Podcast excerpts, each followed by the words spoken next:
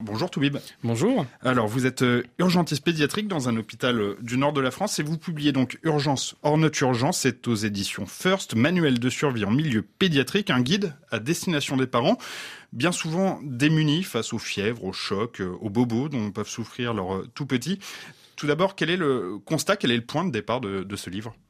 Le point de départ de ce livre, c'est le manque cruel en France d'informations par rapport à l'éducation des gens, des parents sur leur enfant et finalement le peu de choses qu'on sait pour trier ce qui est urgent et ce qui n'est pas urgent et même des choses surtout de, de base. Donc euh, réapprendre finalement les bases pour pouvoir gérer des choses qui sont souvent, très souvent, pas urgentes et pour euh, de, de l'autre côté, finalement, se, pouvoir gérer les choses qui, elles, sont urgentes et venir le plus rapidement possible. Donc l'idée, ce n'est pas dire aux parents n'allez pas aux urgences, c'est plutôt savoir quand y aller.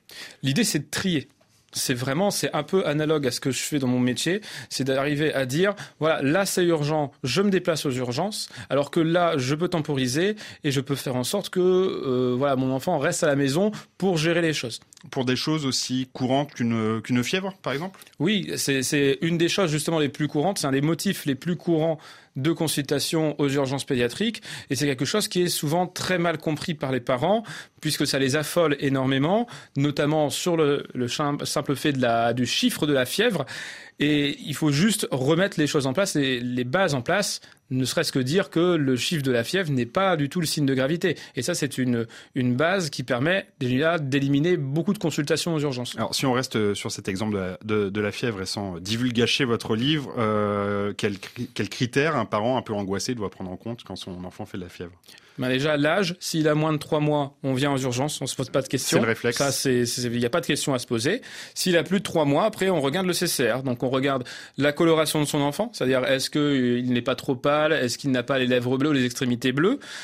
On regarde le comportement, donc c'est-à-dire est-ce que l'enfant interagit toujours avec nous, qu'il regarde un peu euh, le monde environnant, etc., qu'il bouge bien, qu'il n'est pas amorphe en fait, et la respiration. Donc l'enfant n'a pas de difficulté respiratoire, il ne tire pas pour respirer, il ne lutte pas pour respirer.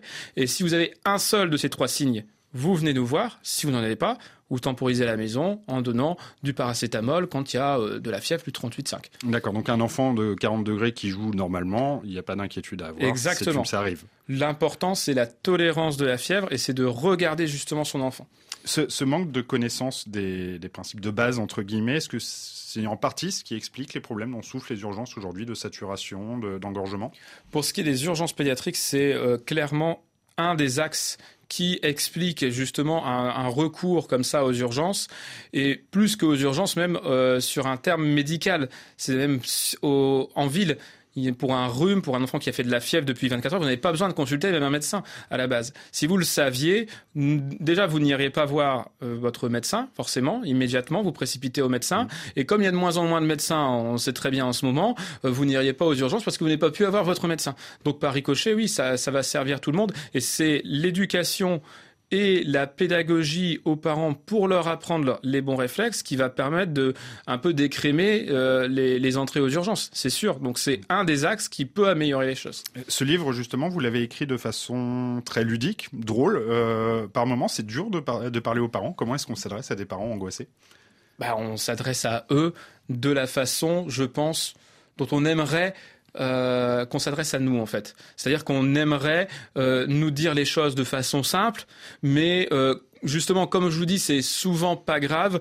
Je pense qu'on peut aussi détendre. Le fait d'avoir un parent anxieux, ça va euh, juste euh, dégrader la santé de l'enfant en face parce que c'est une éponge émotionnelle. Donc plus vous allez détendre l'atmosphère, quand c'est pas grave, hein, s'entend, et plus vous allez pouvoir avoir euh, une bonne discussion en employant des termes simples. Donc c'est un aspect fondamental en fait. C'est un aspect fondamental de la prise en charge de l'enfant et du parent puisque dans le même temps, vous avez des années de préconçus, euh, de mauvaises pratiques, de mauvaises habitudes. Comment est-ce qu'on fait pour contrer ça, justement? On essaye d'expliquer du mieux qu'on peut, par la pédagogie, par euh, la référence à certaines recommandations actuelles, par des, choses officielles. Euh, il faut expliquer, expliquer et réexpliquer pour pouvoir finalement infléchir les mauvaises choses qui ont été faites auparavant. Ça va pas se faire du jour au lendemain, par contre. Vous, vous en prenez votre part avec, euh, avec euh, ce livre, Urgence hors notre urgence. Est-ce qu'il y a quelque chose d'un peu plus général mis en place par les autorités sanitaires françaises? Est-ce qu'il y a des choses qui vont dans ce sens, justement, d'éducation aux parents à la santé de leur enfant Alors, je sais qu'il y a le, un programme autour des 1000 premiers jours. Euh, moi, ce qui c'est très bien hein, de, de, concevoir un programme, de, de, concevoir des choses autour de ça. Je trouve ça très bien. Après, vraiment, je pense qu'il manque souvent. Euh, par rapport à ça, par rapport aux choses officielles, c'est euh, un aspect réaliste. Euh, il faut être moins protocolaire, il faut être moins, euh, si vous voulez, cours magistral. Euh, parce que c'est ça en fait qui ennuie les gens, qui fait qu'ils vont pas euh, aller lire, euh, etc. C'est comme on disait tout à l'heure, le fait d'avoir mis de l'humour, d'avoir fait ça de façon plus détendue, les gens vont avoir envie de lire, vont avoir envie de continuer, et surtout ils vont pas se dramatiser la lecture. Alors c'est très bien qu'on s'entende pour tout geste de pédagogie fait par l'État, fait pour aider les parents. Pour moi c'est très bien. Après je pense qu'il faut essayer d'être toujours plus proche de, du parent et de notre époque, donc des moyens, des possibilités pour leur communiquer, que ce soit le livre ou le réseau social finalement maintenant. Oui, puisque vous, en parallèle, vous avez une, une page Facebook, euh, To Be or Not To Be, pas loin de 300 000 abonnés aujourd'hui. C'est ça, 270 000 un peu. Quels sont euh, bah justement les conseils Ce sont des conseils du quotidien que vous donnez comme ça de, dessus? Voilà, c'est des conseils du quotidien. Ce sont euh, parfois des, aussi des, des tranches d'urgence pour en tirer les enseignements, parce que je n'aime pas, j'ai du mal en fait à faire des choses qui vont pas permettre aux gens d'en tirer quelque chose derrière. Donc il va y avoir des fiches euh, pratiques qui finalement sont regroupées dans le livre. Il va y avoir un peu des choses autour de le saviez-vous sur expliquer des phénomènes et des légendes urbaines qui courent euh, au niveau médical. Et il va y avoir aussi, ben, moi en fait, mon expérience et ce que cette expérience peut peut-être apporter aux parents dans la gestion de leur enfant. Et tout ça en humour. Toujours, très important.